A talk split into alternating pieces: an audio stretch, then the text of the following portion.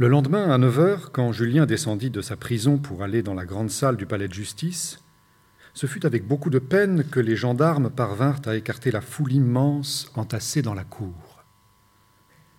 Julien avait bien dormi, il était fort calme et n'éprouvait d'autres sentiments qu'une pitié philosophique pour cette foule d'envieux qui, sans cruauté, allait applaudir à son arrêt de mort. Il fut bien surpris lorsque, retenu plus d'un quart d'heure au milieu de la foule, il fut obligé de reconnaître que sa présence inspirait au public une pitié tendre. Il n'entendit pas un seul propos désagréable. Ces provinciaux sont moins méchants que je ne le croyais, se dit-il. En entrant dans la salle de jugement, il fut frappé de l'élégance de l'architecture. C'était un gothique propre et une foule de jolies petites colonnes taillées dans la pierre avec le plus grand soin. Il se crut en Angleterre. Mais bientôt, toute son attention fut absorbée par douze ou quinze jolies femmes qui, placées vis-à-vis la sellette de l'accusé, remplissaient les trois balcons au-dessus des juges et des jurés. En se retournant vers le public, il vit que la tribune circulaire qui règne au-dessus de l'amphithéâtre était remplie de femmes. La plupart étaient jeunes et lui semblèrent fort jolies. Leurs yeux étaient brillants et remplis d'intérêt. Dans le reste de la salle, la foule était énorme. On se battait aux portes et les sentinelles ne pouvaient obtenir le silence.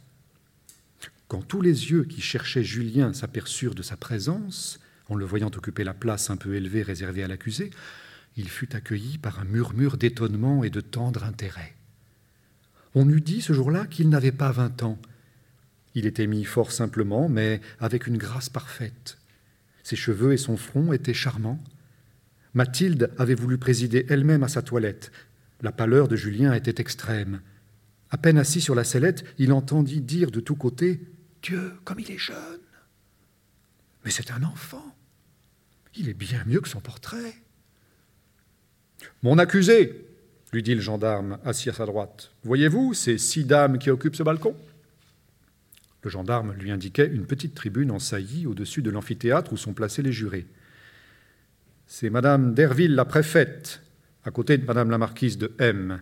Celle-là, elle vous aime bien. Je l'ai entendu parler au juge d'instruction. Les témoins furent entendus. Dès les premiers mots de l'accusation soutenus par l'avocat général, deux de ces dames, placées dans le petit balcon tout à fait en face de Julien, fondirent en larmes. L'avocat général faisait du pathos en mauvais français sur la barbarie du crime commis. Julien observa que les voisines de Madame Derville avaient l'air de le désapprouver vivement. Plusieurs jurés, apparemment de la connaissance de ces dames, leur parlaient et, et semblaient les rassurer. Voilà qui ne laisse pas d'être de bon augure, pensa Julien.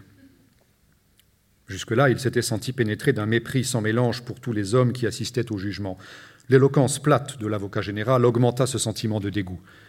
Mais peu à peu, la sécheresse d'âme de Julien disparut devant les marques d'intérêt dont il était évidemment l'objet. Il fut content de la mine ferme de son avocat. Pas de phrase, lui dit-il comme il allait prendre la parole. Toute l'emphase pillée à Bossuet qu'on a étalée contre vous vous a servi, dit l'avocat. En effet, à peine avait-il parlé pendant cinq minutes que presque toutes les femmes avaient leur mouchoir à la main. L'avocat, encouragé, adressa au juré des choses extrêmement fortes. Julien frémit. Il se sentait sur le point de verser des larmes. Bientôt après, Julien fut rappelé à lui-même par les marques d'assentiment du public. L'avocat venait de terminer sa plaidoirie. Julien se souvint qu'il était convenable de lui serrer la main. Le temps avait passé rapidement. On apporta des rafraîchissements à l'avocat et à l'accusé, puis la séance recommença. Comme le président faisait son résumé, minuit sonna. Le président fut obligé de s'interrompre. Au milieu du silence de l'anxiété universelle, le retentissement de la cloche de l'horloge remplissait la salle. Voilà le dernier de mes jours qui commence, pensa Julien. Bientôt il se sentit enflammé par l'idée du devoir. Il avait dominé jusque-là son attendrissement et gardé sa résolution de ne point parler. Mais quand le président des assises lui demanda s'il avait quelque chose à ajouter, il se leva. Messieurs les jurés, l'horreur du mépris que je croyais pouvoir braver au moment de la mort me fait prendre la parole. Messieurs, je n'ai point l'honneur d'appartenir à votre classe. Vous voyez en moi un paysan qui s'est révolté contre la bassesse de sa fortune. Je ne vous demande aucune grâce, continua Julien en affirmissant sa voix. Je ne me fais point illusion, la mort m'attend, elle sera juste. J'ai pu attenter au jour de la femme la plus digne de tous les respects, de tous les hommages. Madame de Rênal avait été pour moi comme une mère. Mon crime est atroce, et il fut prémédité. J'ai donc mérité la mort, messieurs les jurés. Quand je serai moins coupable, je vois des hommes qui, sans s'arrêter à ce que ma jeunesse peut mériter de pitié, voudront punir en moi et décourager à jamais cette classe de jeunes gens qui, nés dans une classe inférieure et en quelque sorte opprimés par la pauvreté, ont le bonheur de se procurer une bonne éducation et l'audace de se mêler à ce que l'orgueil des gens riches appelle la société. Voilà donc mon crime, messieurs, et il sera puni avec d'autant plus de sévérité que dans le fait, je ne suis point jugé par mes pères. Je ne vois point sur les bancs des jurés quelques paysans enrichis, mais uniquement des bourgeois indignés. Pendant vingt minutes, Julien parla sur ce ton. Il dit tout ce qu'il avait sur le cœur. L'avocat général, qui aspirait aux faveurs de l'aristocratie, bondissait sur son siège, mais malgré le tour un peu abstrait que Julien avait donné à la discussion, toutes les femmes fondaient en larmes. Avant de finir, Julien revint à la préméditation, à son repentir, au respect, à l'adoration filiale et sans borne que dans les temps plus heureux il avait pour Madame de Rênal. Une heure sonnait comme les jurés se retiraient. Aucune femme n'avait abandonné sa place. Plusieurs hommes avaient les larmes aux yeux. Les conversations furent d'abord très vives, mais peu à peu, la décision du jury se faisant attendre, la fatigue générale commença à jeter du calme dans l'assemblée. Ce moment était solennel. Les lumières jetaient moins d'éclat. Julien, très fatigué, entendait discuter auprès de lui la question de savoir si ce retard était de bon ou de mauvais augure.